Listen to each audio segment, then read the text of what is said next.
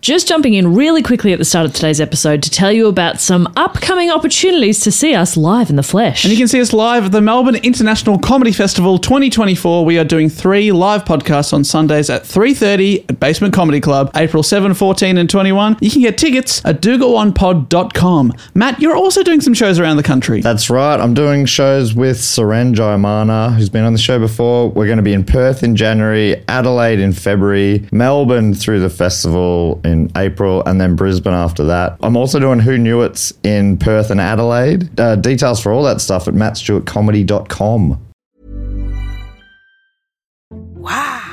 Nice.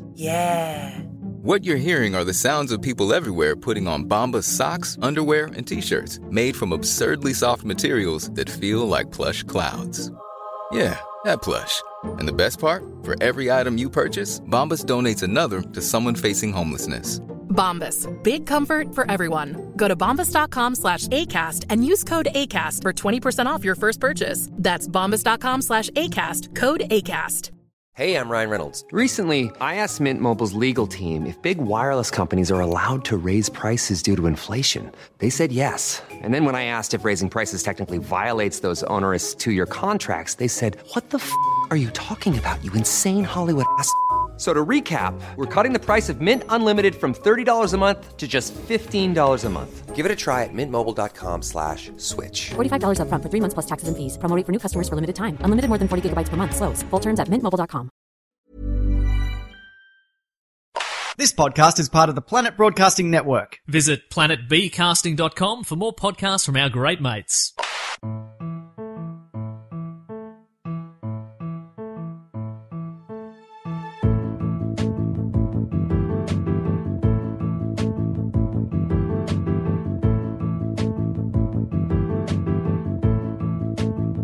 Hello and welcome to another episode of Do Go On. My name is Dave Warnocky and I'm here with the best people in the entire world. It's Matt Stewart and Jess Perkins. Ah. Hey, it's the best Hey. people in the entire world. I thought he was gonna like. It sounded like he was gonna fuck us there, but he didn't.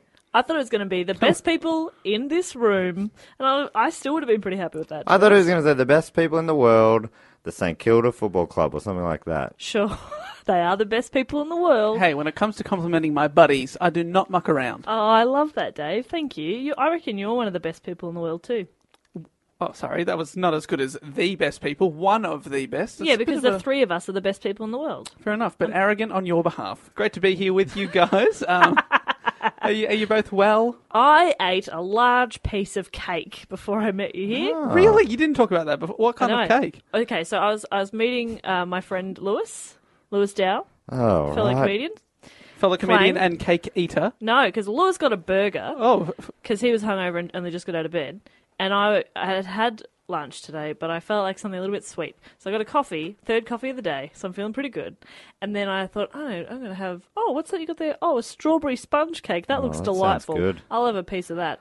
The piece that came out was almost as big as my head, and it was amazing. wow, and you don't have a tiny head. I got a big So you head. got quite a large head. Yeah. And also uh, some gall on you as well for bringing up this big piece of cake and coming here empty-handed. You motherfucker. Did you eat it all? Yeah, I did. Oh, I, I let Lewis have a bite, but, but I ate the rest. Yeah. So I'm feeling pretty good. I'm gonna I'm gonna have a sugar crash I'm fairly not- soon. I'm not going to be able to think about anything but cake. Yeah, ask me how I am. How are you? Pissed off you didn't give us some fucking cake. Well, what if I w- like after we do this podcast, we- we're going to grab some dinner. What Shout if us I buy some you cake. some dinner?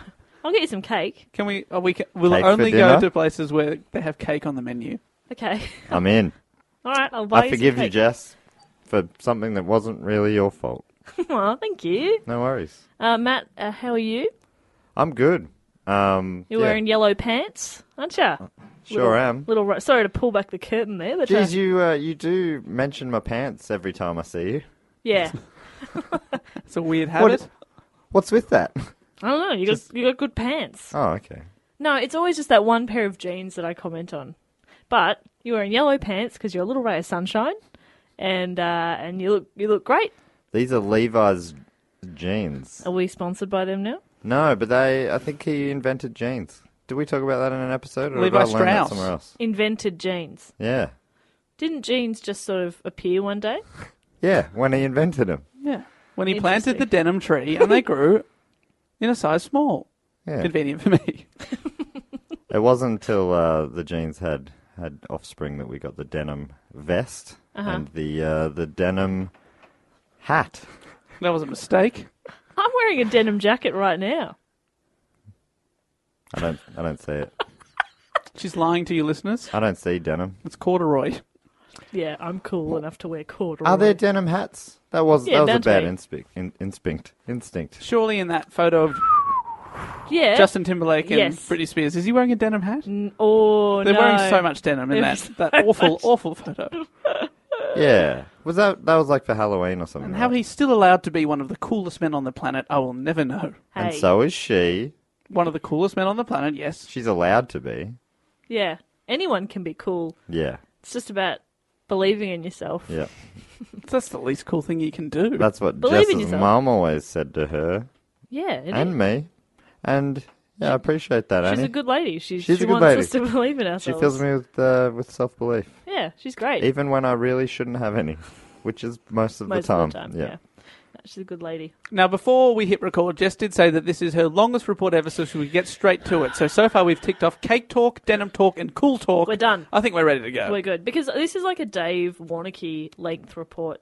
But it's an interesting story, and I just sort of got carried away. And everything that I found, I was like, "Well, that has to go in. Well, that has to go in." And you wrote this before today as well. I, I did actually, but even before yesterday. Ah. Isn't that amazing? don't remember ever doing that myself. Did you have a.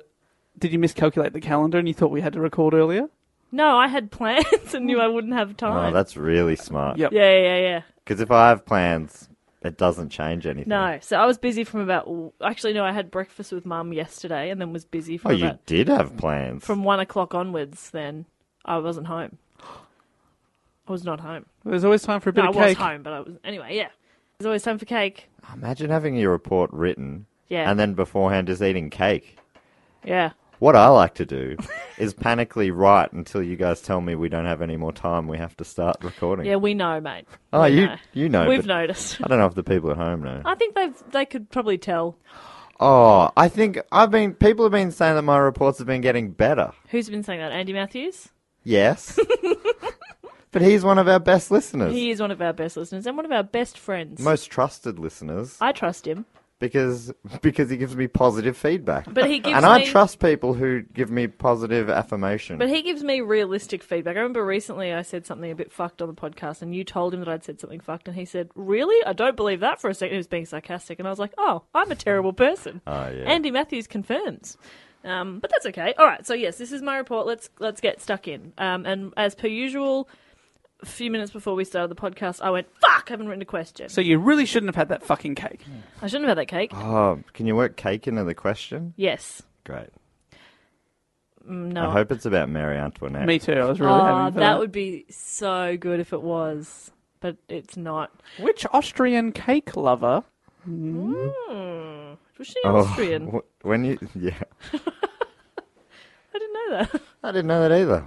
Well, even when I'm not reporting, you're learning from me. Yeah, we're always learning from you, mate. What not to do. Got him. Got Which him. Nostrian? okay. That's someone who lives in a nose. That's terrible. Oh, I was here. I was here thinking that was really good. uh, Thanks, Dave. You're a regular bloody Andy Matthews. I'm teaching you so many things about Mar- Marie Antoinette, Okay. about comedy. Well, speaking of comedy, my, my question relates to it. Oh my goodness. Who is the most famous comedian of all time? oh, interesting. Jerry Seinfeld, No, Billy Connolly. no.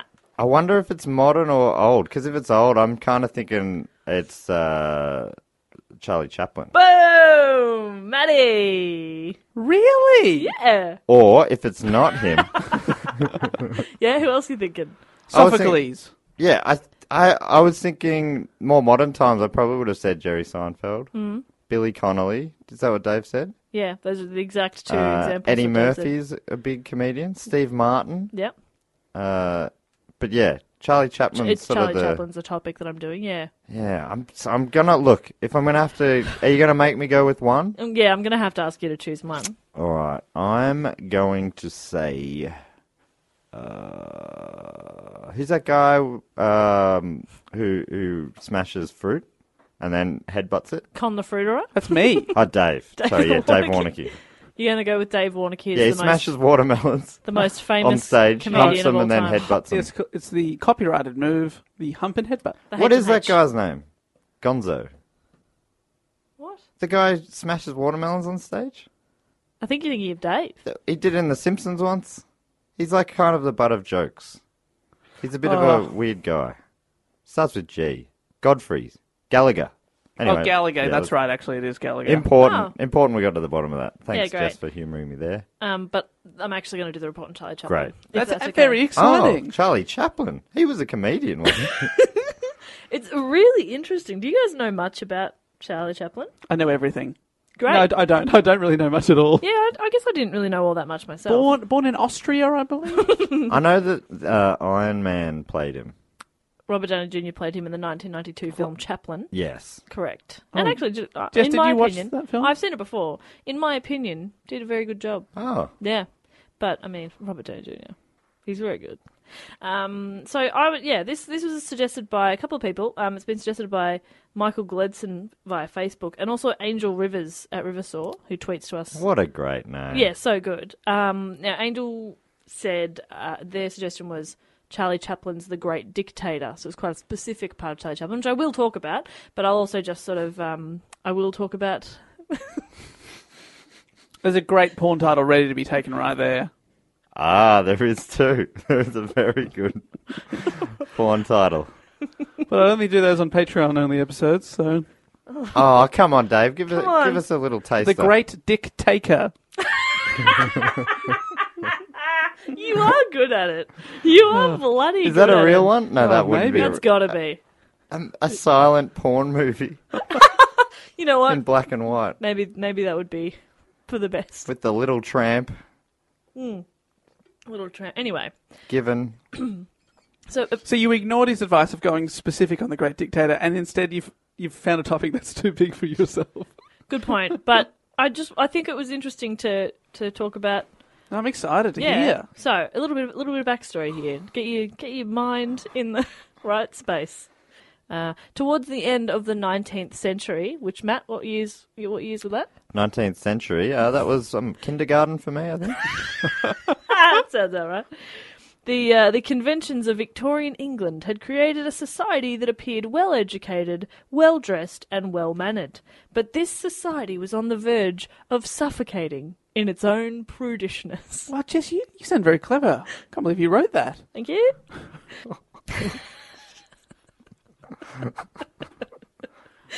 the saviour, in part, was due to a few square miles across the Thames, South London. You said I, Thames, did, right? I said it right. Wow. You didn't even bring attention to it. And I didn't hesitate or pause. I'm doing so well today. South London was filled with more live entertainment, prostitution, and drunkenness than anywhere else in England at the time. And it still is. hey! South London. Um, despite class segregation, the rich and the poor came together in the music halls and the public houses. It was in this world that a gentleman called Charles Chaplin made his career as a singer. This is Charles Chaplin Sr., by the way.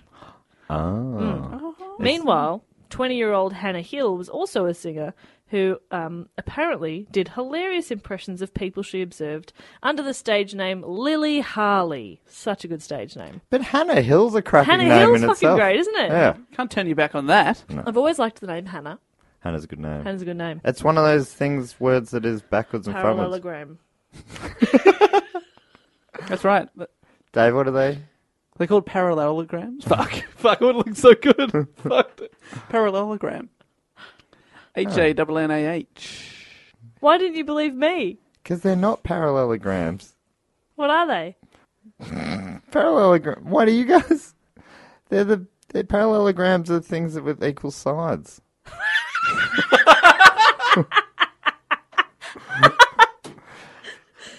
Parallel. What? You guys are definitely wrong on this, or am I being? It's called a Oh, yeah. parallelogram's like it's not a, squ- a square's a parallelogram, No, what is it? It's anything with four sides. and if, if they're like parallel, It's um. opposite sides are parallel. Yeah. What has happened early? Backwards. They're What is called. that fucking word? Oh, I was I'm gonna sure know. they I'm would gonna do. fucking kill myself as soon as. Glenelg is one. Yes. That's really good. Palindrome. Palindrome. no, I thought there was another word for it. No, It's not the word I was thinking of. Definitely palindrome. Parallelograms. I thought you guys were fucking with me. What's not fucking with Um, it? And then all of a sudden, I started to be like, wait a minute, am I the one who is crazy? Palindrome. I thought I'm thinking of a different word. Yeah, you think you're par- parallelogram. what I'm thinking of. Oh man. Anyway, Hannah's a good name. That was where we got. That's where we got that wrong. And I was so confident, wasn't I? but you were so confident I didn't even fucking question it. I was like, yeah, that's what it is. I was so sure. Anyway, Hannah Hill. She's doing impressions um, under the stage name of Lily Harley. In 1885, Hannah gave birth to a son, Sidney. To this day, the identity of Sidney's father remains unknown. However, 14 weeks after he was born, Hannah married Charles Chaplin Sr. Um, four years later, on April 16, 1889, Hannah gave birth to Charles Spencer Chaplin. Charlie Chaplin. There we go. So, hang hang on, is that the same baby or is that the second baby? Second baby. Right. What? What do you mean, same baby? Like, si- uh, sorry, but I was just thinking that maybe. s- Don't worry, it's all good. I couldn't tell if they got married while she was 14 weeks pregnant. No, they got married 14 weeks after. Sorry, after that's where I Sydney got. was already existed. So Charlie's a little bit younger. Charlie's four years younger. Gotcha. A few years later, Charles Sr. was travelling around the US for about a year, and when he returned home, he found that he had a newborn son that he had not expected. What? yeah, it was- he came back and they had a new baby, and he's like, "Mm, A year later. a year later. Wow. Wow. That's a that's a s- yeah. It's a that's- medical, mis- uh, medical miracle, yeah, yes. uh, it's a long pregnancy. Yeah, she was yeah. pregnant for over a year. It's Yeah. hard to let people know, I guess. Back then, could have sent them a parallelogram, but they take a while to to get so get confident. over the seas. He, uh, he left the family. So, uh, he was like, this is this is not, sus. this ain't my baby. That's not my baby. He left the family and correctly claimed that he only had one son, so he paid very little child support because obviously they had Sydney uh who's who wasn't Charles's child and Right. then Charlie was his son. So it's very messy. Um the third son, whose name was George Wheeler Dryden, was fathered by the music hall entertainer Leo Dryden. And George was taken by his father, Leo, at six months old, and didn't re enter the chaplain's life for about 30 years. So he had no relationship with his younger brother. Right. Yeah, so Chaplin's early years were spent with his mother and brother Sydney in the London district of Kennington. Um, Hannah had no means of income other than occasional nursing and dressmaking jobs. Um, as the situation deteriorated, deteriorated, Chaplin was sent to Lambeth Workhouse when he was seven years old. Um, and the workhouses, from what I could sort of figure out, they were like places where uh, people with no money or like out of prison and stuff like that. That's where they would go. Like they were kind of just hou- housing for like lots of kids were sent there, and it's, it does, it's not a nice place. Um, Because from the phrase workhouse, I imagine so- something quite nice. no. It sounds horrible. Um, the council housed him at the Central London District School for Paupers. What a weird name. Um, which Chaplin remembered as a forlorn existence, which I guess makes sense for a school for paupers. Um, he was briefly reunited with his mother 18 months later before Hannah was forced to um, readmit her family to the workhouse in July of 1898. And the boys were sent to Norwood's, uh, Norwood School, which was another institution for destitute children. So he had a pretty rough childhood. Um, in September of 1898, Hannah was committed to Cane Hill Mental Asylum. Um, she developed a psychosis, seemingly brought on by an infection of syphilis or malnutrition. Oh. But she was committed, so. no, I mean, dedication, I think, is one of the first things you need to do. uh, It's the to get- first signs of mental illness. Yeah, yeah. Yeah, over, Dedica- over dedication. over dedication. Yeah, That's why I keep it loose. loose and free. You're aloof. Yeah. so aloof. Um, for the two months that she was she was in the Cane Hill um, asylum, Charlie and his brother Sydney were sent to live with their father, but they barely knew him because he'd obviously left the family when they were quite young. Charles Sr. was by then a severe alcoholic, and life there was bad enough to provoke a visit from the National Society of the Prevention of Cruelty to Children. So we can assume from that that it wasn't a, a nice place living with their dad either. Um, his father, so Charles Sr., died two years later at 38 years old from cirrhosis of the liver. So from alcohol. Booze hound. Yeah. But at least he was committed to his drinking. and that takes guts. Speaking of guts, Mm. Takes guts and it his ruins your liver- guts. Yeah. It fucks him up. no good. Thanks for stepping on my joke there, fuckhead. Nah, nah, good on you. Oh, I thought this was a team game, Dave, Jess. hold my hand. Dave, stop resisting. Hold my hand. We set him up, and Dave David. steals the jokes. You know how the Matt. team. Make Dave hold my hand. He won't hold it. He's holding. Thank you. he's holding it. He just I'm just, just, I'm, I'm He's doing the clasping. minimum. clasped off his little thumb. He's doing a minimum hold there. There we go. That's nice. We're all okay. Um, Hannah entered a period of remission, but in 1903 she became ill again.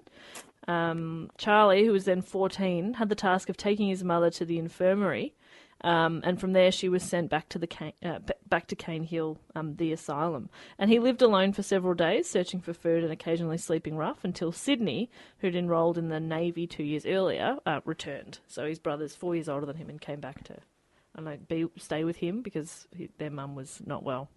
Um, Hannah was in and out of care for a long time until she eventually passed away in 1928. Fuck. So, had a- How old was she there, approximately? uh, I'm not I'm not actually sure. 1928. I'm not sure how old she was. Um, Assuming she was born in 1900, she was 28. But I mean, that is a big assumption. well, okay, hang on, we can figure this out. So she was roughly 20. Uh, okay, hang on, no, we can do this. Sorry. No, I want to figure this out. I want to know how sad this is, She and was- I'd base my sadness on someone's death by But their help age. me with the maths because you know that's not my strength. So, twenty. She was. It says she was twenty, and she gave birth to Sydney in eighteen eighty-five. So let's say she was twenty in eighteen eighty-five.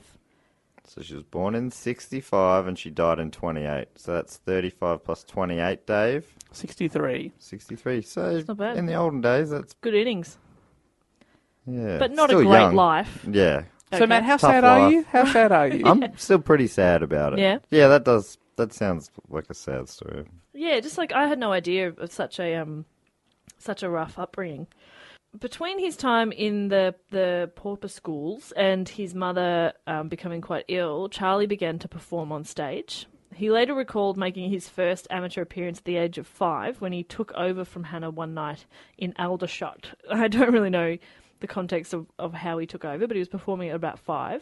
By the time he was nine, Mum, I've got this. yeah, don't worry, I'll do the impressions tonight, Mum. Hey, hey, everybody. I don't know why I'm American and I'm young, but I'm here. When I'm here, You're an impressionist. That's why. that's right. And that is my impression of a young American. Next. By the time he was nine, Charlie had, with his mother's encouragement, grown interested in performing. And through his father's connections, Charlie became a member of the Eight Lancashire Lads clog dancing troupe. That sounds sick. I want in. So good. Well, thank God his dad had a connection to that Yeah, big, he- big break. you got to get into the clog Gotta get a dancing. big I wonder break. if they're still going. If our English listeners uh, can let me I know. don't think they are. Um, and How are any English people no, it's listening? none of them. Dad, do you reckon your dad would have any connections, Matt, to get you Oh, into the not clogs? so- oh, I'd- sh- if he's been holding out on me this long, this whole time. I'd be furious. Secret clog dancer. I I would genuinely be pissed off if he's off clogging and um, holding that back from me. I'd be I'd be furious. I can't see that being the case. He would. He definitely. He knows that that's something you would want to do. He Yes. couldn't hold that back from you. If he, if he, if he could claim ignorance, then you you could maybe understand. But in this case, I mean, you talk about clog dancing. I live to clog. I clog to live. Um, which is hard because I don't have clogs or access to a, a clog lad crew. Well, unfortunately, Well, if your dad's been clogging and he's not been telling you, he deserves a flogging. That's all I'm saying. It's he's, clo- very he's hard. clogging for a flogging. He is clogging, and it it is really hard to um, be, become a top line clogger without clogs and without clog clogmates. Yeah. Are you confusing jogging with clogging? Wh- which one's which one's which? Jogging's much cheaper because you, You can don't do need it. any specific footwear. You kind of do. Oh, Joggers. You need joggers. You need access to You joggers. can't really do that in flip flops, can you? I do. I know you do. You're a bloody renegade. Got- I've got really sore feet all the time. So anyway, with this this clog dancing troupe, he toured uh, English music halls throughout 1899 and 1900. Do you reckon he had to beat off the women because he's just. He's you a know. child. But he's also a He's clogger. early teens. Why would he be beating them off?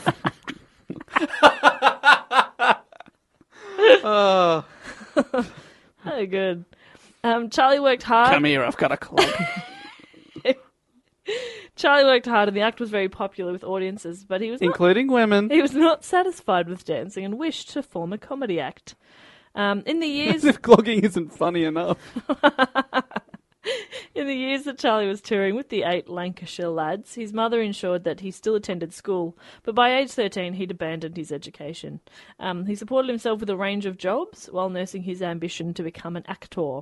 At 14, shortly after his mother's relapse, he registered with a theatrical agency in London's West End. The manager sensed potential in Chaplin. Was like, hmm, you're going to be a star, kid. It's, it's in the early 1900s. Anyway, this person was ahead of their time and spoke like it was the 40s. um, and Charlie was promptly given his first role as a newsboy in Jim, a romance of cocaine, which sounds fantastic. Also lends its name to a porn title quite well. yep. But once again, I only do those on the Patreon episodes. Come on, Dave, mate. Come on. Come on, mate. A romance of cocaine. Come on, mate. What do you got for us? I can't see any I obvious don't- ends here, so Oh, ins. good luck. Interesting. Belowmance of cocaine. I mean, he's bloody good Blowmance of cocaine. of cocaine. So the play opened in July of 1903. and he's newsboy. His newsboy. What a role. The show was unsuccessful and it closed after two weeks. Chaplin's comic performance, however, was singled out for praise in many of the reviews. So even though it was a dud, he was still a star. Newsboy was a star. Newsboy stole the show. The director of that play secured a role. your paper here Oh, he's very good. I've now got your paper. and your cocaine. Is that yeah? So in the in your porn spin-off, I guess the paper boy comes around. He knocks on the door. He said, "I got news for you." like, Unzips his pants. well, we don't have a subscription to the news, but I do have a pool you could clean. Why are you doing that with your shoulders while you Because I'm a single young woman left all alone. in a big empty house? Big empty Are you house. on What a a cross dirty trainer at the pool. time? Yeah. I've got a big, I've got a big empty pool out back. Well, I've just got to sell the paper. Big empty pool out the back. That's not a euphemism, is it, Dave? Can Matt, I? it's the 1900s. I hate this so much. Stop doing that with your shoulders. Dave, you're too sexy. I know. Stop it. So, the director of uh, Jim, A Romance of Cocaine, secured a role for Charlie in Charles Frohman's production of Sherlock Holmes, where he played Billy the Page Boy in three nationwide tours. He's touring, he's acting. At, uh, at 16 years old, Chaplin starred in the play's West End production at the Duke of York's Theatre from October to December of 1905. He completed one fil- final tour of Sherlock Holmes in early 1906 before leaving the play after more than two and a half years touring, playing this character in No, Sherlock Holmes. no longer a page boy by the end of his tour. He's a page man. There's a bit of a link back to a previous episode there. We did one about Sherlock Holmes. Sherlock Holmes. Sherlock Holmes. Yeah. And in that, we talked about one of the what is it, Owen Wilson and Jackie Chan movies, I think. Mm-hmm. And at the end of one of those movies, uh, one of the guys like he saw this, he saw a sign. He's like, "Oh, would you mind if I use this as my character the, as for Sherlock Holmes?" It was like a clock or something. And then at the very end, a little boy like stows away as they're going to America, and he gets a little bit of. Um, dust Ah. on his on his lip, a Charlie Chaplin style mustache, and he's been Charles Chaplin the whole movie, and that's the big reveal at the end. It's so good. it's really great. Um, spoilers. I, it's like a- Thanks for it's an ruining origin that. movie for for both Charlie Chaplin and William Shakespeare. Wow. William Shakespeare. Have I been saying that the whole time? no. No. What's the other guy? Sherlock Holmes. Sherlock Holmes. Fucking hell. I love that we've told that story twice on the podcast. now. That's how much we want to ruin that movie for you. just in case you managed to avoid that episode, we just ru- he was Charles Chaplin the whole time. Just in case you didn't think, well, that's a bit of a weird. But it name. doesn't make any sense. Why? And no, it does. And I, I get it. And I, I think last time I told the story, I'd seen it recently. now it's just a very vague memory from the past. Yeah, now you're retelling just a Why story. had you watched that movie recently? Why? No further questions. Fair enough. Um, so after he left the Sherlock Holmes uh, tour, he soon found work with a new company and went on tour with his brother, who was also pursuing an acting career by this time, Oh, in a comedy sketch called Repairs. Um, in May 1906, Charlie joined an act at Casey's Circus, where he developed popular burlesque pieces and was soon the star of the show. By the time the act finished uh, touring in July of, of 1907, the 18 year old had become an accomplished comedic performer. He struggled to find more work, however, and uh, um, a brief attempt at a solo act was a failure. So at this stage, he's still sort of working in like um, groups, like yeah, that's Like the for- opposite of solo. So Yeah, that but makes like- sense. variety shows and the like. Yeah, exactly right. Uh, meanwhile, Sidney Chaplin had joined Fred Carno's prestigious comedy company in 1906, and by 1908, he was one of their key performers. In Feb, he managed to secure a two week trial for his younger brother. Um, Carno was initially, initially, initially, initially, initially wary and considered Chaplin a pale, puny, sullen looking youngster who looked much too shy to do any good in the theatre I relate to this character. puny, pale, sullen looking. Hmm. Who he sounds hot. too shy to do any good in the theater Mm-hmm. I've said that about you. Preach it. However, the teenager made an impact on his first night at the London Coliseum Yes, I did. and was quickly signed to a contract. He began playing a series of minor parts, eventually progressing to starring roles by the following year in, in uh, 1909. In April of 1910, he was given the lead in a new sketch, Jimmy the Fearless. It was a big success, Jimmy the Feelers. feel feelers. and uh, and Charlie received considerable press attention. He's starting to get a bit of a name for himself. Um, Carno then selected this new star to join the section of the company that toured North America's vaudeville circuit, and uh, and Charlie headed to headed the show and impressed reviewers, being described as one of the best pantomime artists ever seen here. His most successful role was a was a drunk called the inebriate the inebriate swell, um, which drew him significant recognition. Their titles are incredible. So good. The tour lasted 21 months, and the troupe returned to England in June of 1912. And by October, they were heading off on another tour. They're hitting the road. So he's like, he's kind of making it as a as an actor, and not like making the big bucks, but he's you know, he's, it's his living. Should be doing all right. Yeah. Six months into the second American tour, Chaplin was invited to join the New York Motion Picture Company. This is where he's starting to get his, his foot in the door in film. Ever heard of it, boys? You heard of film back here? Oh, yeah, yeah, yeah. Yeah, I know it. um, a representative who had seen his performance uh, thought he could replace Fred Mace, who was a star of their Keystone Studios, who intended to leave. Oh, Fred, where are you going? Fred, wh- what are you doing, mate? Well, you'd know where he's Fred. Obviously, you know his name from the next project he did. Fred Mace. Yeah, Yeah, what'd he do? he invented a new kind of horse. He's a horse breeder. Yep. He invented a new kind of horse. Yeah. Uh-huh. How do you invent a horse? Bits of bits and pieces. Pop them together. Yeah, stuff you found around Bit the of trial and house. error. Yeah, it revolutionised. You know, you guys would know the Fred Mace horse. Did he sew dead horses together Yeah. like Frankenstein? Look, I'm. I'm. Not, are you guys fucking with me? I'm very confused. You're very confusing. This is a very long report, Matt. Just let me get through it. See, See. so um, they wanted him to join Keystone Studios. Now Charlie wasn't a fan of Keystone's comedies, but he rationalised that it was an opportunity to get into film and start a new life. So he met with the company and he signed a one hundred and fifty dollar per week contract, which uh, in equivalent now would be about three thousand six hundred dollars a week, which is cash. a pretty good contract It's good money.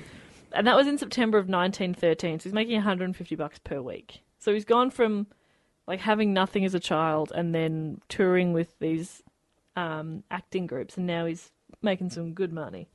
So he arrived in LA, uh, home of the Keystone Studios, in early December of 1913, and his boss was Mac Sennett, great name, who initially Was it expressed Mac? Mac. Mac Sennett. Sennett? S- eh, Sennett. Who initially expressed concern that the 24 year old looked too young. Oh, I'm, I'm relating. Yeah, you get I'm it. relating. Here's- Have I ever told you about this? I got cast in an ad where the All right, mate. We've all got stuff going on. Well, I did until I got kicked off the ad because uh, the character was 18 to 24. This was last year when I was 25. And then the people who, like, I was casting or whatever, and then the people who were doing, paying for the ad to be made, the company, looked at my photo and went, he's way too young to pass as 18 to 24. And I was older than 18 to 24. I mean, I know that Oh, that's annoying, but also, like, won't you be grateful for that when you're like 50? Yeah. That's what people say. Yeah, they fucking say it. Is that true, Dave? I'm not 50. Okay. We I'll don't let yet. you know. We'll check in. Matt, you'll get to 50 first, s- obviously. Obviously. Soon. Unless you catch me. catch me if you can. Uh, which will only happen, Good if, luck. only happen if you die. Which I don't I Before don't 50. want that to happen. Oh, that's very sweet, Jess. hey, Dave, did you still get paid for that ad? I didn't get paid, so it was, Bullshit. that's why I was sad. That's bullshit. So you understand. You understand. I'm relating to this guy. He's Yeah. great. So Charlie wasn't used in a picture until late January, um, and uh, during that time, he's just kind of trying to trying to learn the processes of filmmaking and trying to sort of pick up on on how they make. Trying to films. learn how to direct. He's, he's like just "I've doing got- impressions of I've got this." directors. Cut. Is that right? Am I saying, am I saying that right? Look, mate, just get off the film set. We're trying to film here. Action. Look, seriously, you've, you've got to leave. Cut. Are you directing me? I'm the director. and that's how the uh, student became the teacher. So Charlie made his uh, film acting debut in the one-reeler "Making a Living," and it was released on the second of Feb in 1914. He hated the picture. He hated it, but one review picked him out as a comedian of the first water. Not sure what that means. Not First sure what that order. means. Water. I would put that quote all over my comedy festival poster. Comedian of the first water. I'm guessing, just uh, like you know when you're, I don't know. You know when you're giving out water and the best water goes to the best people. Yeah. First water for you, but you get the shit water for the losers. for the losers. So he's first water. Right. Speaking of which, I'm going to have a sip of my first water right now. Please Oh, you enjoy. got first water. Yeah, I've got third water in my cup. I got. I just got slops, which is, you know, it's sub water. But that's why I'm a comedian of the first water kind. You are. For his second appearance on camera, Charlie created the costume that he would go on to be identified with for the rest of his life. The character, who became known as the Tramp, debuted to audiences in Kid Auto Races at Venice. Some of the movie titles are so good. This is so great. funny. And um, this is this is what Chaplin said about about the tramp. So he said, I wanted everything to be a contradiction the pants baggy, the coat tight, the hat small, and the shoes large. I added a small mustache, which I reasoned would add age without hiding my expression, which is a good point. I had no idea of the character, but the moment I was dressed, the clothes and the makeup made me feel the person he was. I began to know him, and by the time I walked on stage, he was fully born. What an actor. What an actor. I can relate to a lot of that as an actor myself. Yeah. Um, How so? Please do tell. Because you've been on a few commercials and not been kicked off because of your young looks. Yeah, I know. and on all the acting work I, I do, I, I often wear small hats and big shoes. You demand it. I demand it. They um, say, but Matt, this is a scene sweat- set in a swimming pool. Yeah, I say, too bad. Give me big pants, small shirt, please. And um, But, uh, and once I get them on, and I'm in there in the pool, drowning uh, under the weight of the clothes, I'm like, yeah, I think I know who this guy is. He's he's about to die. Yeah. he's dying. he's dying now. He's being resuscitated. he's splurting water back out of his lungs. Mm-hmm. He's in an ambulance. like I know, I know who he is. and at the end, the decal comes on and says, shop at Target. Yeah, Bang, nailed it. Another commercial well done. put it in the can. Uh, I'll send you an invoice. Yeah. A triple what we agreed. Also, a bill for the hospital. You've made a significant loss on the job. And it will not succeed at all. Um, great. Yeah, so it's, it's it's so wonderful to have two prestigious Mm. actors here. Yeah, we can pick apart Charlie's early work. Let me know if you have any questions. Thank you. If you want to get inside the mind of an actor, um, only too willing to oblige. Thank you so much. That's very good. Mm, very good. Mm.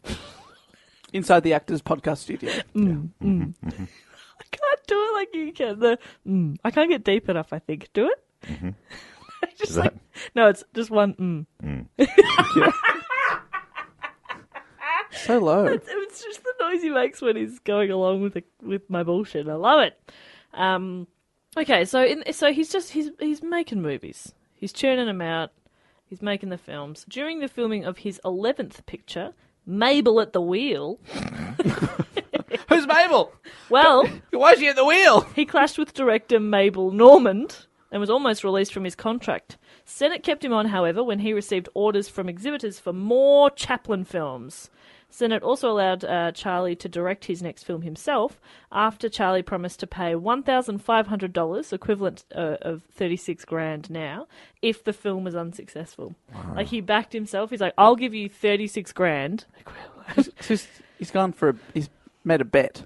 Yeah, he's I like, bet you this I will be want to good." direct, and they probably went, "No, mate, you can't direct." He goes, "If it's okay, let me direct, and if it's bad, I'm going to give you fifteen hundred bucks, which is a lot of money." And Caught in the Rain, which was issued fourth of May, nineteen fourteen, was Chaplin's directorial debut. Caught in the rain. Caught in the Rain, Needs more Mabel. and it was yeah, we need a place and a name. Everything else is Gary doing the dishes the or place. something. The place is Caught, Okay. Okay, sure. and the activity is the rain. Surely in the rain is the place. Yep.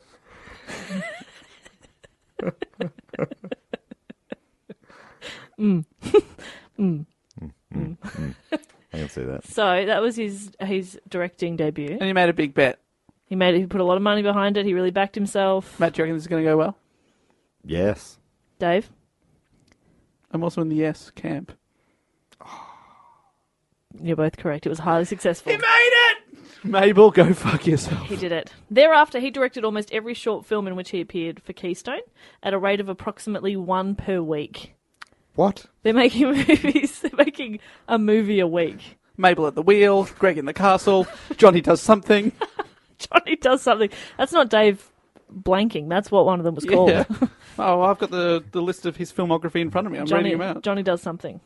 Um, Kate has a Just to save money, they actually started doing Mabel at the wheel, Mabel lost something under the seat, Mabel ducks into the back, Mabel has a look in the boot, Mabel Mabel- fills up petrol. yeah, maybe maybe we'll get some groceries.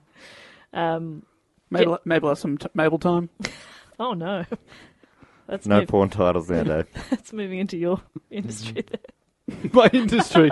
That's right. I am a porn uh, entrepreneur. Um, Charlie's films. Entreporn news. Sorry. sorry I, had to, I had to. I'm Yeah, so okay. sorry. No, no, no, never apologise. That was great.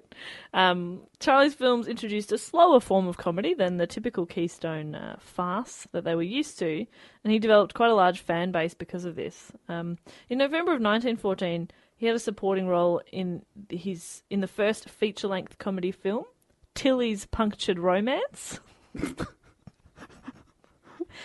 Directed by Sennett and starring Marie Dressler, it was a commercial success and increased his popularity. When Charlie's contract came up for renewal at the end of the year, he asked for $1,000 a week, which would have been equivalent of 24 grand A week. a week. That would make you a millionaire. Yeah. Um, and Senate refused as it was it was too much money. So at this time, the SNA Film Manufacturing Company of Chicago sent Chaplin an offer of one thousand two hundred and fifty a week, with a signing bonus of ten thousand dollars, Right. So even more than he wanted. even more than he wanted. So yeah, um, so he joined the studio in late December nineteen fourteen. And plus, so that signing bonus is about a quarter of a million dollars. Which would have made him a millionaire. That makes him a quarter of the way to a million. Oh, okay. Interesting. but if you worked for a year, you become a millionaire. Okay. Um, so this is where he started to begin forming a stock company of regular actors that he that he used quite a lot. So that included Leo White, Bud Jamison, Paddy Maguire, and Billy Armstrong. Such good names. Um, he soon recruited a leading lady. Um, her name was Edna. Are you laughing at Edna? yes. Well, these people are old enough to be grandparents, and that's a great grandma name. Edna Perviance? Perviance? Perviance. Edna. Just going to call her Edna. Um, he met her in a cafe and hired her on account of her beauty. So that's a good feeling. So acting ability, hundred. 100. She went on to appear in 35 films with Chaplin over eight years. And they kind they dated for a little bit, um, just for a- just for a tiny little bit. Eh, During 1915, Charlie became a cultural phenomenon. Shops were stocked with Chaplin merchandise. He featured in cartoons and comic strips. Several songs were written about him. In July, a journalist for Motion Picture Magazine wrote that Chaplinitis had spread across America. Oh my god, what's the cure? More comedy. Oh, okay. That only makes it worse, Jess. Oh no. it makes you feel like you want more comedy, but that's the last thing you That's need. the last thing your body need. Uh, you know what you need to get over it? Just just some fluids and rest. Great. The the main thing, you know, just gotta rest up. Darkened room. Yeah. And lots of water, tea if you feel like it. Plain foods. Plain foods. Um and just, Twisties and just- Coke. Just time flat flat, Flat coke, if you Coke, can. Yeah. Um, Plain food. Plain food. Wright brothers was dishing it out, obviously. yeah, obviously. Selling a little or a lot? Shopify helps you do your thing however you cha-ching. Shopify is the global commerce platform that helps you sell at every stage of your business. From the launch your online shop stage to the first real life store stage, all the way to the did we just hit a million orders stage. Shopify is there to help you grow. Shopify helps you turn browsers into buyers with the internet's best converting checkout. 36% better on average compared to other leading commerce platforms because businesses that grow grow with Shopify. Get a $1 per month trial period at shopify.com/work. slash work. shopify.com/work. slash work. This podcast is brought to you by Squarespace, the all in one website platform for entrepreneurs to stand out and succeed online. If it's your first ever website or your business is expanding, not in a way that's like, oh my God, it's expanding, like yeah, yeah. More physically. like it's growing, more customers, Yes. more interest. Not like it's going to explode. Yeah, not like it's a building that's like blowing up and Yeah, it's, oh, yeah. what's happening? Yep. Yeah. Anyway, Squarespace makes it easy to create a beautiful website and engage with your audience. And I don't think they mean for marriage. You can sell your products on an online store, whether you sell physical or digital products, or you offer services like massage or nails Oh my gosh. or uh, consulting. Should we, after this, get Manny Petties? Uh, babe, I've already booked us in. um, Squarespace has the tools you need to start selling online. you know, what about blogging tools, you Yeah. might be asking? I like to blog. I love to blog. I like to blog. I like to vlog. Yes. Well, Squarespace has powerful blogging tools to share stories, photos, videos, and updates. You can categorize, you can share, and schedule to make your content work for you. Scheduling's the best. Oh, Yeah. it looks like Jess has just uploaded something. What it? But it's like 3 a.m. in Australia. Yeah. Yeah, but it's the exact time I wanted to do it in New York City, baby. Exactly. Capture that New York market. Yeah. You mentioned vlogging as well. If you're into vlogging, you can organize your video library, showcase your content on beautiful video pages, sell access to your videos with member areas. The possibilities are endless. Now head to squarespace.com slash do go on for a free trial and save 10% on your first purchase of a website or domain. As his fame grew worldwide, he became the film industry's first international star. He's a star, she? Still too early. Um, We'll get there. We'll get there. When S- when the uh, SNA contract ended in December of 1915, Charlie, fully aware of his popularity, requested a $150,000 signing bonus from his next studio. So he just kind of put that out there like somebody wants me, you can have me, but I want 150 up front. Do you know what that's worth? um probably a fuck ton, I think. If one was 36, that's 150 times 36. Is that right?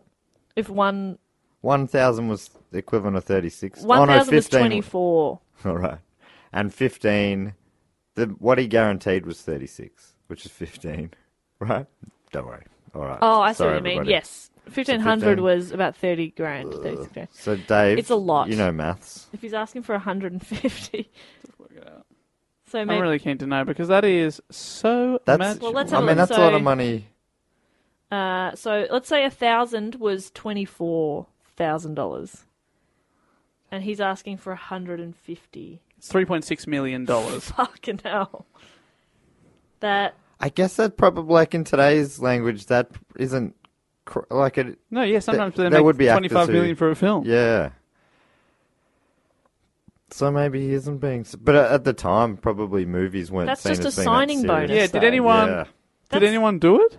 well, he received several offers, including Universal, Fox, um, the best of which came from the Mutual Film Corporation at ten thousand dollars a week, on top of uh, the bonus, like the signing bonus. Wow, he's making ten grand a week. So that's a quarter of a million dollars a week. That was sort of their. So here's what it was. So a contract was negotiated with Mutual that amounted to six hundred and seventy thousand dollars a year, which Robinson says made Chaplin at twenty six years old one of the highest paid people in the world. In the world, He was That's a- awesome. He's our age though, and back then he's making six hundred and seventy grand a year. Right, and Back their then. money. Jeez. It's insane. The high salaries shocked the public and was widely reported in the press. Um, That is incredible. Yeah. Apparently, the studio president, a guy called John R. Fruler, explained, We can afford to pay Mr. Chaplin this large sum annually because the public wants Chaplin and will pay for him. So it's like, well, he'll make the money, so we can afford to give it to him. It's amazing. Um, Mitchell gave Chaplin his own Los Angeles studio to work in, which opened in March of 1916. And in 1917, professional Chaplin imitators were so widespread that he took legal action and it was reported that nine out of ten men who attended costume parties were dressed as the tramp. that can't be right. Nine out of ten. You look around, you're like, what the fuck? But also, it says it was reported that nine. So it's like, who does that research? The tenth person's come as the king, and they're like, what the fuck are you wearing? this, is a, this is a Charlie Chaplin party, mate. It's insane. So Charlie was sort of he was working on stuff, but he wasn't churning out, um, like heaps A and movie a heaps of- week? not a movie a week because he sort of he wanted to make his own Art. Mm. He wanted to make his art. Bit and he of art wanted to house. do it right, and yeah. So eventually, the um, the contract with Mutual um, ended, but it ended quite nicely. They were very patient with his slower rate of, of putting out content, but it was, yeah. Did he put out any bangers with them? Um, I think so. I don't have them listed here, but um, yeah, no, he was. Kate drinks a hot chocolate. Yeah, because what, what, I'm wondering when he gets to the movies that we've heard of, which aren't there's not heaps of them, but there's Yeah, what, Well, the have, great- what have you heard of? the Great Dictator's the most famous Great one. Dictator. Yep, Charlie Chaplin goes to the doctors. Uh, tramp, tramp, Tramp Stamp, tramper, tramp, Tramp Stamp Two, Back in the Habit. tramp formers. More than meets the eye. Yeah, Anyway, so Charlie's primary concern in finding a new distributor was independence. Um, Sydney Chaplin, then his business manager, so Sydney's just taken over as his business manager now, he told the press Charlie must be allowed all the time he needs and all the money for producing films the way he wants. It is quality, not quantity, we're after. Mm, very good, Sydney, very good. Well said, Sydney. Oh, Sydney, very good. In June of 1917, Charlie uh, signed to complete eight films for the first National Exhibitors Circuit for uh, in return for one million dollars. Back that then, would too. make him a millionaire. that would make him a millionaire. Even by their terms. Even by their terms, he is now a millionaire. He chose to build his own studio situated on five acres of land off Sunset Boulevard with production facilities of the highest order, only the best. Um, so this was completed in uh, 1918, and Charlie was given freedom over the making of his pictures. So now he can make whatever he wants to make.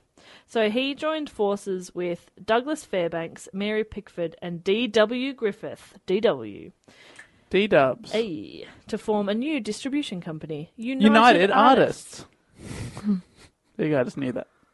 How did you know? I just knew that he was the founder of United Artists. How did you know? Trivia, I think. Dave's a real trivia buff. You know that, That's- Jess. Don't you know that? I did not know that. You didn't know that about Dave. How Loves has that the not? triv. How's that not been mentioned in this It's weird. It hasn't in come this up. podcast, which is largely trivia based, to be Yeah. honest? Yeah. Feels like it might have almost been yeah, the first trivia thing is we the reason for this mentioned. whole show. No idea. Um, there you, go, you learn something new every day. And I think they were also involved in the Academy Awards being set up. Ah, there you go. Um, Episode three. Four. Fuck. idiot. Um, the arrangement was revolutionary in the film industry as it enabled the four partners, all creative artists, to personally fund their pictures and have complete control. Chaplin was eager to start with the new company and offered to buy out his contract with First National, but they declined this and insisted that he complete the final six films he owed them. So he agreed to eight and did two and was like, Can I just buy you out? And they're like, No. Can I give you that thirty million dollars back? Mm-hmm. Make six films. He's like, ah. Like, that's so many. like he drops his arm out. Oh, mama! Okay. I'll make six films. Uh. just grabs a pen and paper and just, here, I'm writing it now. Yeah. Guy goes to the shops. It sounds Next. brilliant. Oh my goodness, that's exactly what we wanted. We really thought he'd like he'd throw it in if he was forced to do it. But Yeah, but he's such a This is professional. good stuff. Guy goes to the shops. Why didn't I think of that? Next film. And Johnny does a poo poo. My goodness, pushing the boundaries. I love it. I love it. This is fantastic. Who is what this else? Johnny? What else have you got? Can we have a sequel to Johnny Does the Poo Poo? Johnny sticks a fork in a electric socket. Oh my god, Oh, it says so much wow. about society. So much about comedy too. Oh my goodness. I think of the death scene. It'd be hilarious. Hilarious. The slapstick. we Oh my could have. goodness. Johnny mails it in. Johnny, so he survived. It's a cliffhanger episode. My goodness. He gets stuck inside a letterbox. Charlie, you've done it again. Give that man more money. Johnny shoots his boss. Oh. Oh, What does Bracket that say? Johnny. Johnny is a is is a is is an allegory. There we go. No, he's not. Is he? Yeah, that's right. For for me, Charlie Chaplin, the boss is the boss. Bracket. It's a long title, yeah, but, lengthy, but I don't hate it. but for you, we'll do it. the kids will love it. This is exactly how the entire conversation went. Um, Spaceman from Pluto. It'll never work. That's where I draw the line, Charlie. That's where I know you're making fun of us now. um, a little bit of uh, a little bit of his personal life here, his p- p- personal life. Oh. Before the creation of United Arts Artists, That's how I knew it. United Arse is the name of my porn production company. That's not good. United You've got a United Arse is Arse. no that good. means you're gonna hit strife. yeah, that's not okay. Before the creation of United Artists, Chaplin married for the first time. The 17 year old actress Mildred Harris had revealed that she was pregnant with his child, and in September of 1918, he married her quietly in Los Angeles to avoid controversy. Ah, he's a science film guy. That's how he does it. he does everything quietly. He's one of those people that just like accidentally sneaks up on you. You know, he's always startling you because he's so quiet. Getting you pregnant, Yeah, he's always getting you pregnant. startling you. Oh no. Soon after, the pregnancy was found to be a false alarm. Chaplin was unhappy with the union, and feeling that marriage stunted his creativity, he struggled over the production of his film Sunnyside. Um, Harris was by then legitimately pregnant, and on the 7th of July 1919, she gave birth to a son. Norman Spencer Chaplin was born, um, but unfortunately died three days later. He was, he was quite ill. The marriage eventually ended in April of 1920, with Chaplin explaining in his autobiography that they were unre- irreconcilably. irre- irreconcilably. Irreconcilably. There's a sentence, a word missing from that sentence. Irreconcilably. Mismatched. I just couldn't get the word Oh, irreconcilably. right, sorry. Oh, I didn't even notice. Oh, really? I was I couldn't say it. Well, I think you said that they were irreconcilable. no. In ir- I keep going to say in rec- it's irreconcilably. Yeah. Isn't that what you were Mismatched. saying? No, I was putting an in in there. I don't know. I'm sorry. While making The Gold Rush, is that a movie title of that, that you one. recognise? Um, Chaplin married for the second time. Mirroring. Bridget Fonda. No? No. Hmm. Who are you thinking of? Bridget Fonda. Sorry, yes. That's who you're thinking of. Um, mirroring the circumstances of his first union, Uh oh. Lita Gray was a teenage actress, oh my goodness. originally set to star in the film, whose surprise announcement of pregnancy forced Chaplin into marriage. How old is he this time? He was 35, she was 16. Oh no. Oh no, why isn't that known? it meant that he could have been charged with statutory rape under California law. So I um, bet he wasn't. he therefore arranged a discreet marriage in Mexico, and their first son, Charles Spencer Chaplin Jr., was born on the 5th of May 1925, followed by Sidney Earl Chaplin a few years later on the 30th of March 26, or the next year. 16 to 35. Like, what would you talk about? You know? You just don't have the same interests. Well, they're both actors. What are you doing at school? Oh, That's fucked. That's fucked. I know. Um, it was an unhappy marriage, and uh, Chaplin spent long hours at the studio to avoid seeing his wife. Oh, it just hurts to read. It's not nice. In November of 26, Gray took the children and left the family home. A bitter divorce followed, in which Gray's application, accusing Chaplin of infidelity, abuse, and of harbouring perverted sexual desires, was leaked to the press. Chaplin was reported to be in a state of nervous breakdown as the stories became headline news and groups formed, formed across America calling for his films to be banned. Eager to end the case without further scandal, Charlie's lawyers agreed to, c- to a cash settlement of $600,000, the largest awarded by American courts at that time. His fan base was strong enough to survive the incident, which is good, isn't it? Um, and it was soon forgotten. Oh my god. This is sort of forgotten and, and brushed over. But obviously, Charlie was deeply affected by it, apparently. Um, before the divorce suit was filed, um, Chaplin had begun t- uh, working on his new film, The Circus. He built a story around the idea of walking a tightrope while besieged by monkeys and turned the tramp into the, uh, into the accidental star of a circus. Filming was suspended for 10 months, though, while he dealt with the divorce scandal, and it was generally a, a pretty trouble ridden production. Like, it was just a bit of a mess. Um, it was finally completed in uh, 1927, and the circus was released in 28 to a very positive reception. At the first Academy Awards, Chaplin was given a special trophy for versatility and genius in acting, writing, directing, and producing the circus. Despite its success, he permanently associated the film with the stress of its production, and he omitted the circus from his autobiography. And he like he hated the film. He struggled to work on the. He had to do like the score, re-recording the score several years later, and he like really struggled with that as well. He just doesn't even count it. Wow. Very weird. Um, by the time the circus was released, though, Hollywood had witnessed the introduction of sound films. no longer sound Or or as they were known then, soundies. Soundies. Very good.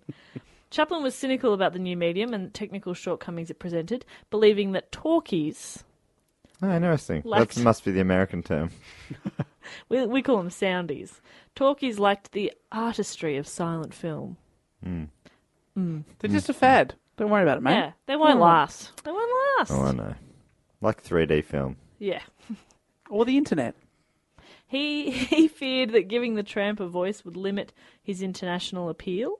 Therefore, he rejected the new Hollywood craze and began to work on a new silent film. Yeah, this guy gets Does it. he make this makes sense?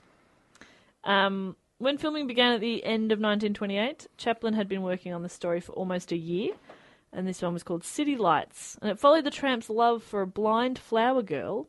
Uh, and his efforts to raise money for her sight saving operation. It was a challenging production that lasted 21 months, with Chaplin later confessing that he had worked himself into a neurotic state of wanting perfection. Wow. For a guy that used to make a film a week, 21 months on one Huge. silent movie is a long time. I think it's because they used to be really, really short, and now they're sort of feature length, or they're they're longer. Yeah, It's amazing to think that um, there was a time where people thought, yeah, these these sound movies, Mm. talkies as the as the Yanks call them, They won't last. They sound They easy. won't last. It's so funny. yeah, It's like cl- like now there couldn't have been anything more obvious than Yeah. it was the death of silent film, but What was the silent film a couple of years ago that won awards? The Artist. The Artist. it was about me. Was that about you? Yeah, yeah. I haven't seen it, but I'm, I assume Did it you is. get any royalties from that? Still bloody waiting, mate. Mm. It's hard to talk to them. They won't say a word. Yeah, You know what those bloody yeah. They do not reply do not to my my voicemail. voicemails. you leave a voicemail. All right, guys, it's me again. Uh, I'm wondering if I can have a bit of cash for that movie. call me back. Call me back. Love you. You know my number. Do you? Do you know it? I won't say it. oh yeah.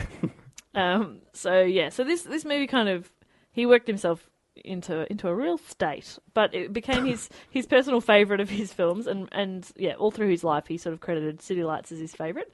It was quite successful, but he was unsure if he could make another picture without dialogue, so he's learned his lesson. He's like, okay, so the talkies have Mm. stuck around. Um, he remained convinced that sound would not work in his films, but was always obsessed by a depressing fear of being old fashioned, which I quite like. Mate, this is exactly the kind of thing that will make you old fashioned. Mm. That fear needs to really kick in. Yeah. In this state of uncertainty, uh, early in 1931, the comedian decided to take a holiday and ended up travelling for around 16 months. Um, he recalled that on his return to LA, I was confused and without plan, restless and conscious of extreme loneliness. Um, he briefly considered retiring and moving to China. I mean, I've had brief thoughts like that, but I don't know how brief. Think about, think about that for about 10 seconds. Kind of go, could I retire? No. Could I'm I retire and move to 26. China? Mm. I can't retire now. No. I I can't. don't have any money. I'm, yeah, I'm not sure I can pay rent. I probably can't retire yet. How good's the Chinese exchange rate? Yeah. Am I a millionaire Yeah, am in I a China? millionaire in China? You're Googling, where am I a millionaire? this is my bank balance. Where am I a millionaire? Oh, That's a fun game. That is a fun game. Actually, yeah, let's do that later. Anyway, um, Million yen. yeah. How much is that? Oh, thousands. Yeah. I don't know. Yeah, okay. Okay, no, I rules don't know off that. I don't have that. Oh, that's sad.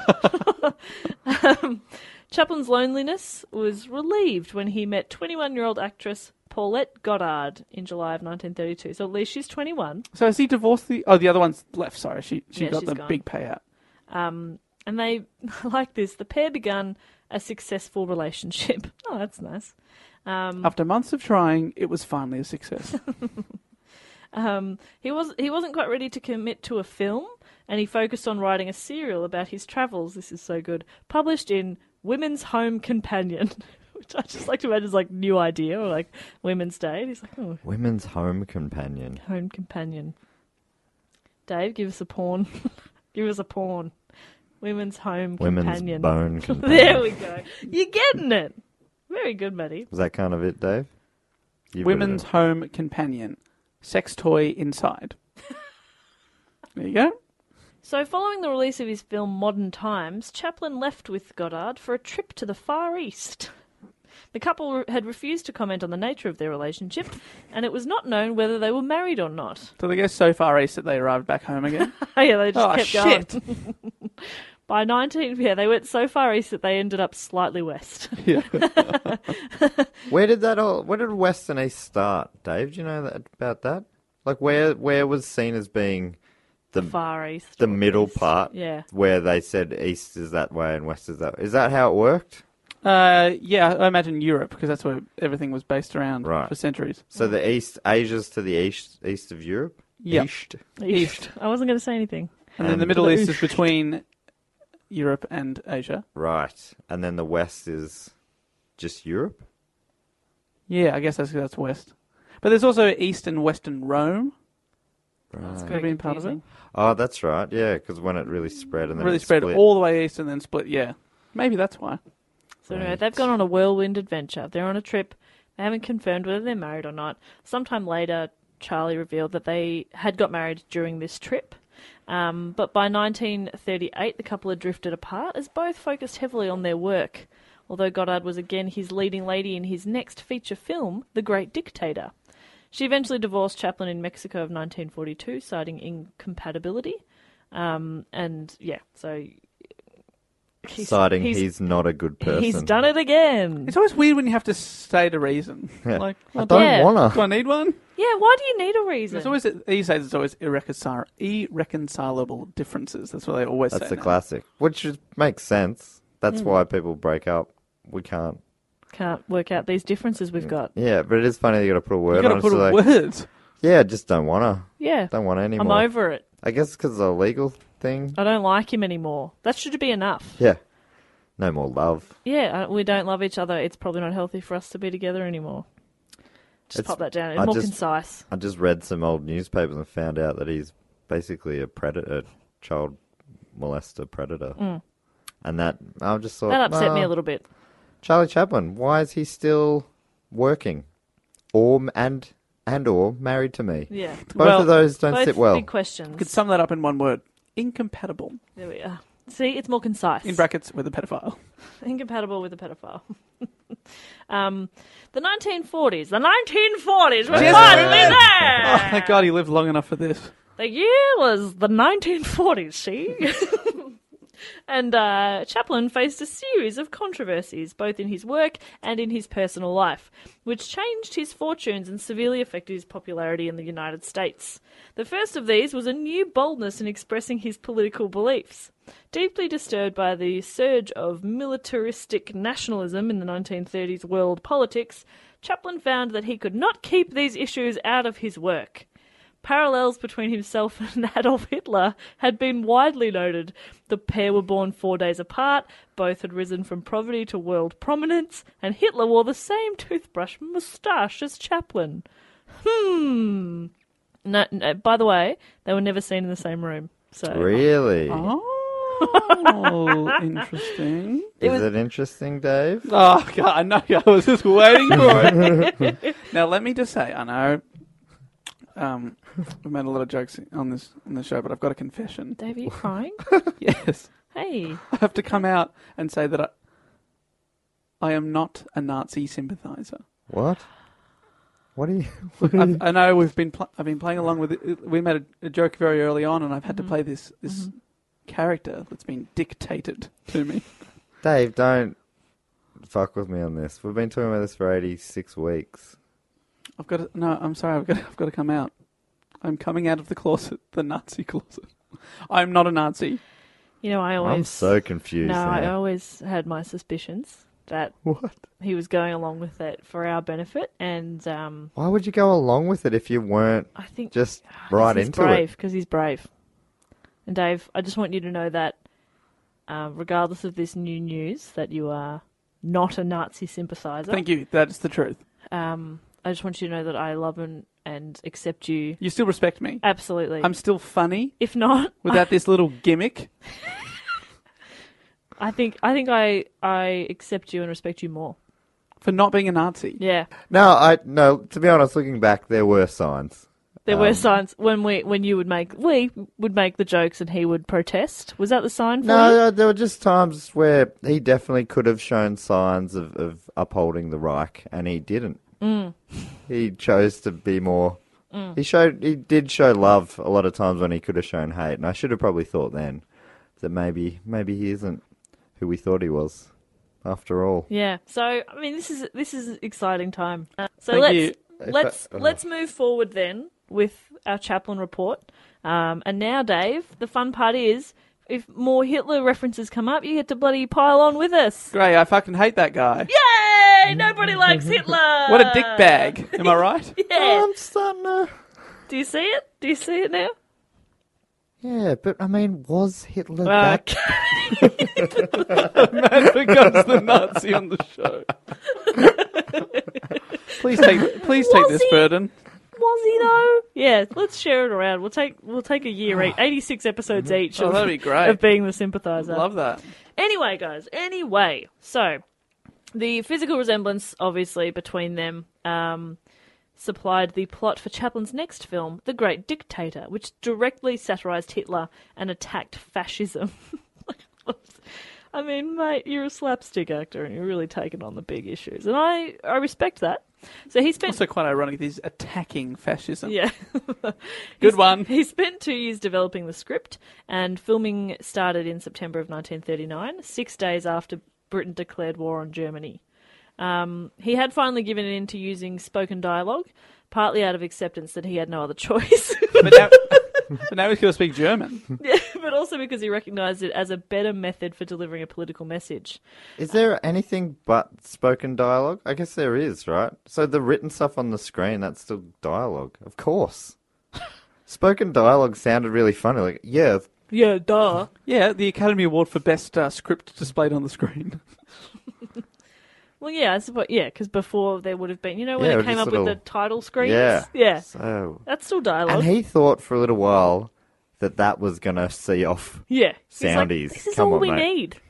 This is all we need. So Oh, yeah. Amazing. I wonder what he thought about color. Because there were people when color came in, they said the same. They're like, "It's a fad."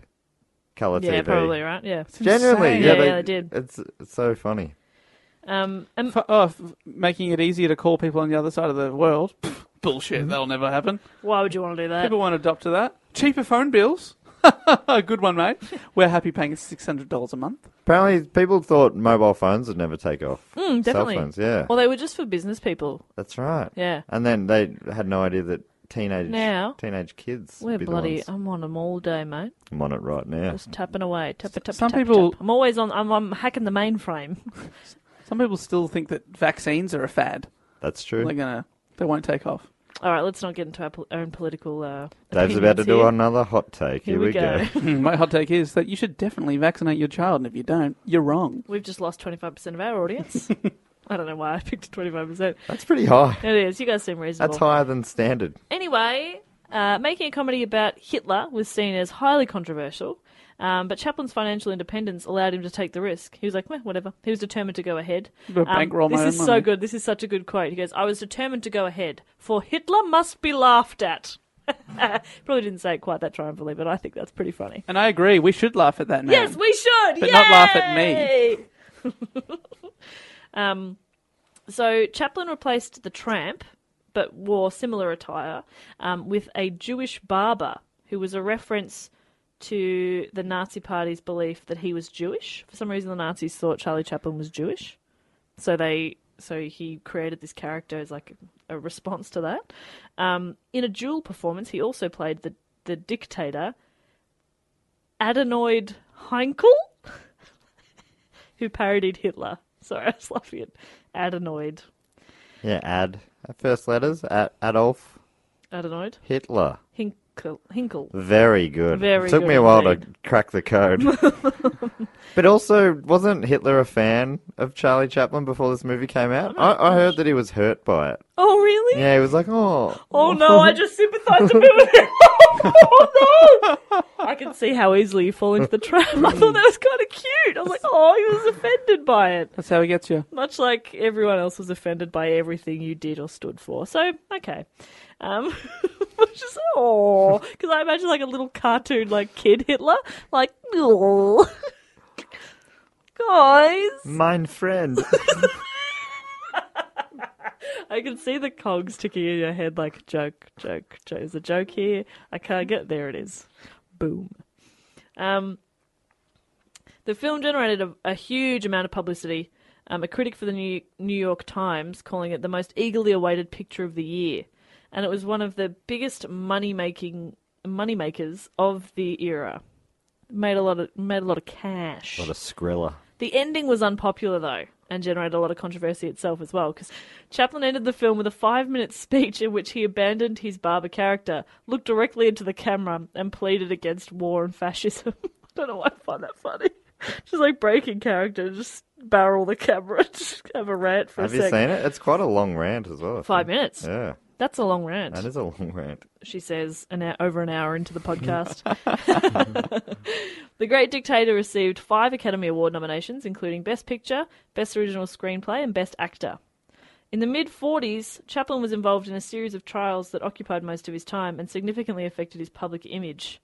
The trouble stemmed from his affair with an, an, an aspiring actress named Joan Barry, with whom he was involved intermittently between 1941 and the autumn of 42.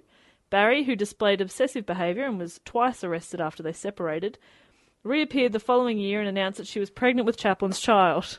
This just keeps on happening. He is a fertile little bugger, isn't he? How old was she? Um, I- sh- uh, I don't. I'm not 100 percent sure, but she was uh, not a teenager. Cool. Um, Chaplin denied that the child was his, and she filed a paternity suit against him. This is this is a bit strange. The director of the FBI, J. Edgar Hoover, who'd long been suspicious of Chaplin's political leanings, Oh, he is crazy though. He suspected everyone. he used the opportunity to generate negative publicity about Charlie Chaplin. so he's like, "Aha." Ah, well, I've got you. I've got you now, Chaplin. I don't know why he has that. He's a super He's a villain. super villain voice. So Barry's child, Carol Ann, was born in October of 44, and the paternity suit went to court um, the following Feb. After two arduous trials, Chaplin was declared to be the father. Evidence from blood tests, which indicated otherwise, were not admissible, and the judge ordered Chaplin to pay child support until Carol Ann turned 21. So they were still. They were, yeah, what the hell are they doing it before DNA? Yeah, Just look that's at- looks like you. Uh, It's a boy, so are you. Yeah, who what are who are you getting in there as witnesses and stuff? Uh, no, it was so it was there was um there were blood tests But they weren't shown, so they weren't. that they were- indicated he wasn't the dad. yeah, but they weren't. They were inadmissible. Yeah. or whatever the word yeah, meaning. yeah. Isn't that weird? Yeah. so what- I mean, what was the trial about if I they don't weren't know. using science? I don't know. I don't know. Also, I love that J. Edgar Hoover is suspicious of his leanings, even though he's done a five-minute rant against fascism at the end of his Hmm. film. Oh, yeah, maybe that's what he was suspicious. Maybe he thought he was a commie. Hmm. Um, media coverage of the paternity suit was influenced by the FBI, as information was fed to the prominent gossip columnist Hedda Hopper, fucking good name, and Charlie was portrayed in an overwhelmingly critical light. So this was really damaging for him. Well, poor thing. Um, the controversy surrounding Chaplin increased when two weeks after the paternity suit was filed, it was announced that he had married his newest protege, 18-year-old Una O'Neill, daughter of the American playwright Eugene O'Neill. Oh, wow. Chaplin, then 54, had been introduced to her by a film agent seven months earlier. In his autobiography, When she was seventeen. Charlie described meeting her as the happiest event of my life and claimed to have found perfect love, brutal to the four ex wives. Chaplin's son, Charles Jr., reported that Una worshipped his father. The couple remained married until Chaplin's death and had eight children over 18 Eight more years. children. So he was a fan also of her father, Yeah, Eugene O'Neill. I think so, yeah. Yeah. Wow. You know Eugene O'Neill? Yeah, he wrote uh, Long Day's Journey into Night, which I think is one of the best plays I've ever read. Oh, cool. I think he's a three-time Pulitzer Prize winner. Dave, you watch plays, you don't read them, mate. this guy. He's so embarrassing, isn't he? Um, Chaplin claimed that the Barry trial had crippled his creativeness. I mean, he keeps blaming lack of creativity on anybody else. Like, mate, just own it. Sometimes we all go through ruts. Get in the House of Mirrors, bud. Yeah, come on, mate. and it was some time uh, before he began working again. In April of 46, he finally beca- uh, began filming a project uh, that had been in development for a couple of years. It was called m- uh, Monsieur Verdot, and it was a black comedy of the story of a French bank clerk who loses his job and begins marrying and murdering wealthy widows to support his family. um, the Sounds hilarious. so funny. Well, his inspiration for the project came from Orson Welles, who wanted him to star in a film about the French serial killer Henri Désiré La- Landru. I'm so sorry. Life. Oh, life. That's right. oh, life. Life. Do, do, do, do. hmm That's who it's about. Um, Chaplin decided that the concept would make a wonderful comedy, and he paid Orson Welles five thousand dollars for the idea. there you go, Orson. Wow. Isn't that kind of cool? I think that's the main reason I wanted to keep that bit in, is because I like Yeah, that he that's just cool. bought the idea off Orson Welles. I like that idea. Here's five grand. Okay. All right, have fun. Um, well, because you mentioned you should do a movie about this guy. That's a great idea. I'd be, Chap- I'd be pitching him ideas all the All time. the Just time. think, like, just think he picks Especially, one. especially when he's in this rut of lack of creativity, he'd, he'd be taking anything. Yeah, and he's like, here's a hundred grand. You're like, All thank right, you. thanks, deal, see ya. Um, again, he used this film to vocalize his political views, and he criticized capitalism, um, and argued. that That's the- right. Criticize capitalism after paying five thousand dollars for a one sentence idea. Very Fight the power. Right the power. Um, because of this, the film met with controversy when it was released in April of 1947, and he was booed at the premiere, and there were calls for a boycott. Who goes to the premiere to boo? I don't know.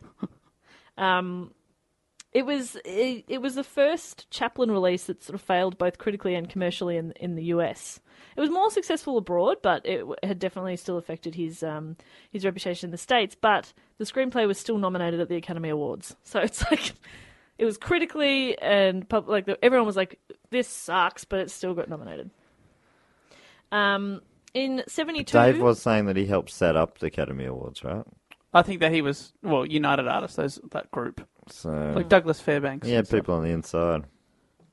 Um, I, I, I skipped over a section here where, uh, and, and don't don't like don't ask me for the exact details, but basically he was denied re-entry into the states at one point, and and didn't go back for like twenty years. I'm afraid I'm going to need exact details. Ah!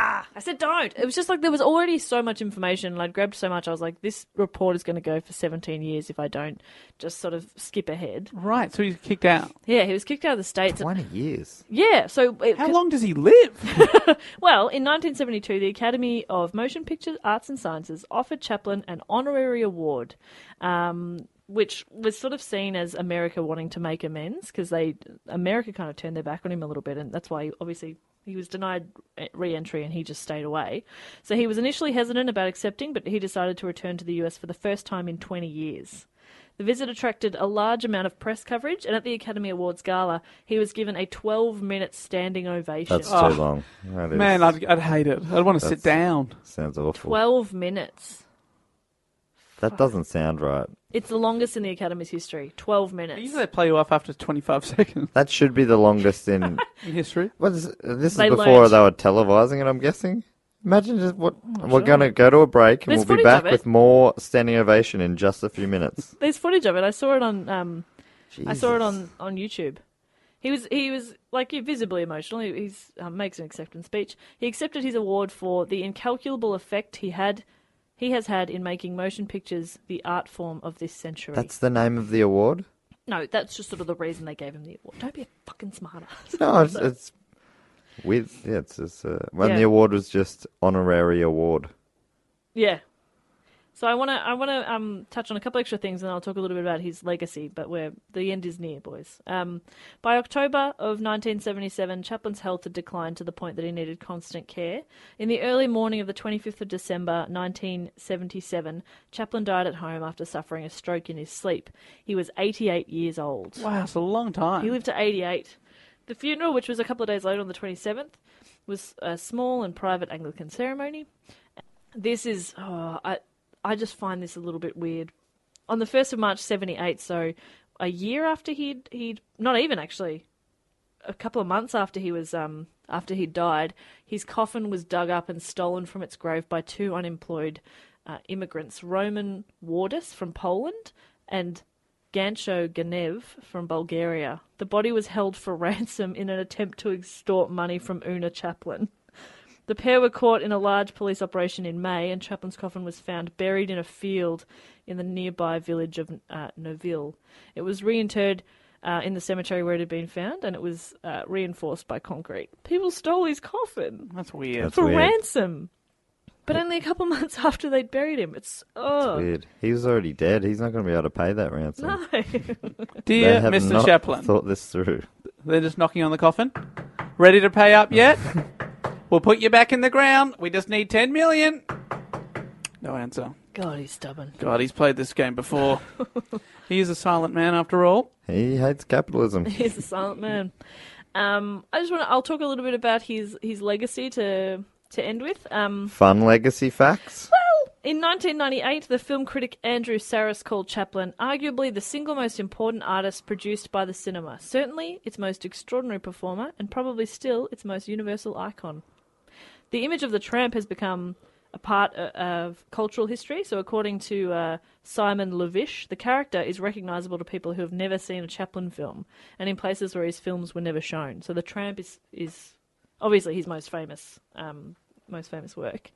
Memorabilia connected to the character still fetches large sums in auctions. In 2006, a bowler hat and bamboo cane that were part of the tramp's costume were bought for $140,000 in a Los Angeles auction. Wow, and he hated capitalism. In the 21st century, several of Chaplin's films are still regarded as classics uh, and among the greatest ever made.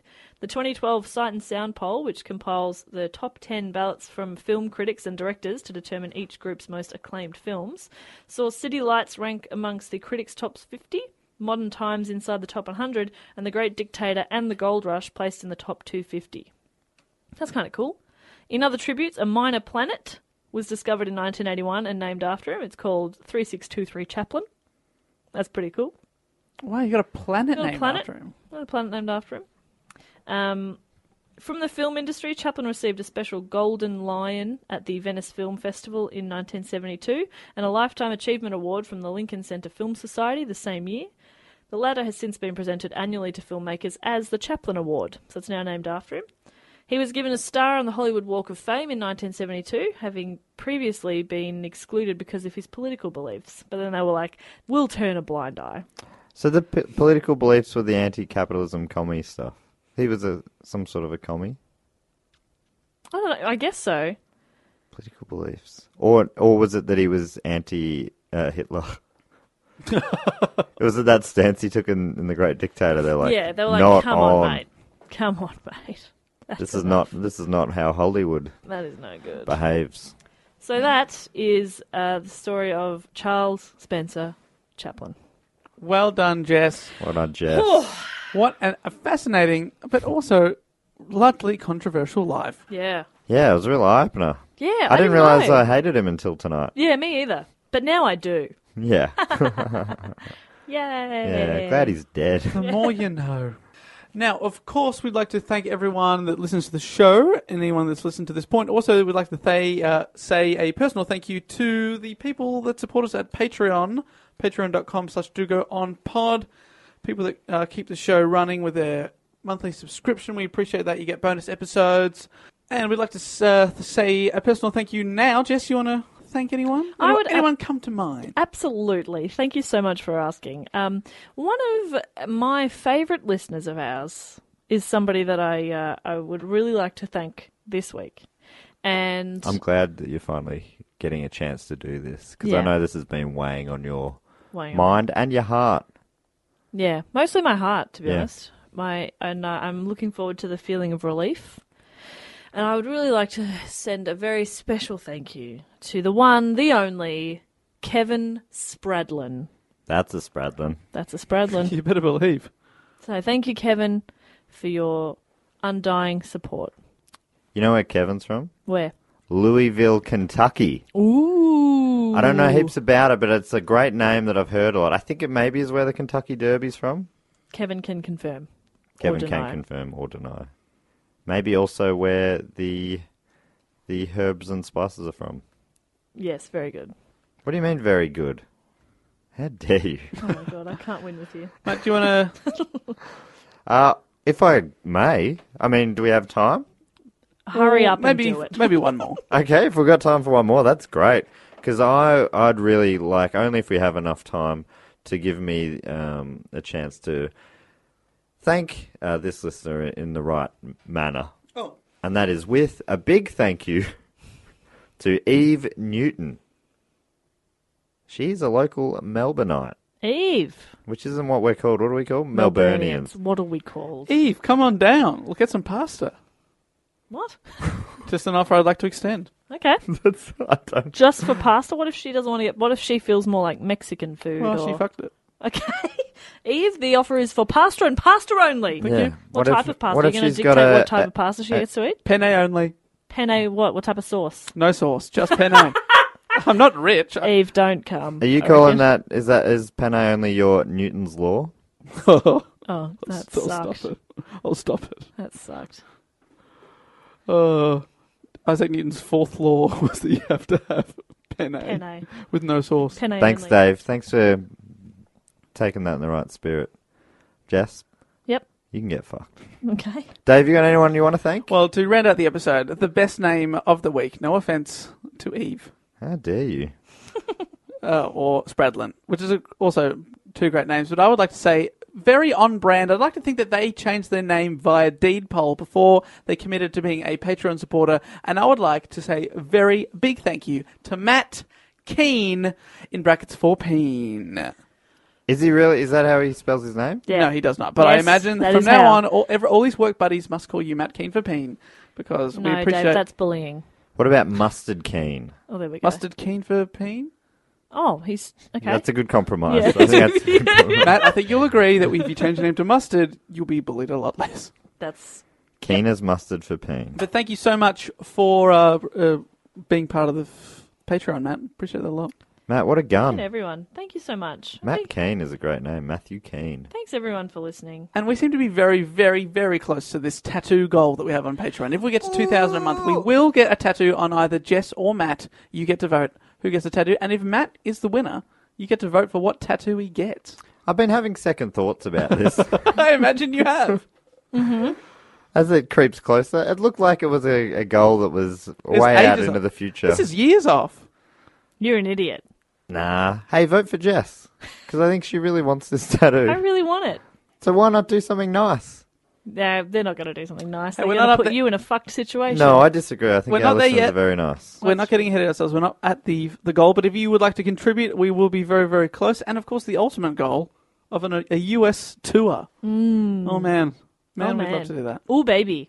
We'll be, we'll be Lewis, Lew- Louisville, Louisville, Lew- Louisville. Every we'll be there. day, yay, God, he always trumps us with that deep, deep yay. voice. Love you, way. Well, as they sing you uh, to sleep, ladies and gentlemen, I'd like to say thank you for listening. Uh, Matt will be back with a report next week.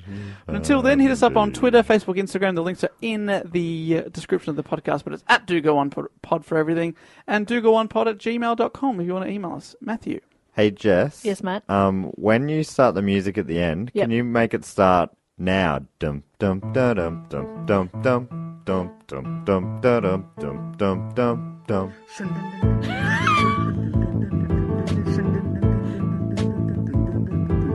That'd be really great if you could. No problem. Thanks heaps. All right, guys, until next week, I will say goodbye. Later. Bye. This podcast is part of the Planet Broadcasting Network. Visit planetbcasting.com for more podcasts from our great mates. I mean, if you want, it's, it's up to you.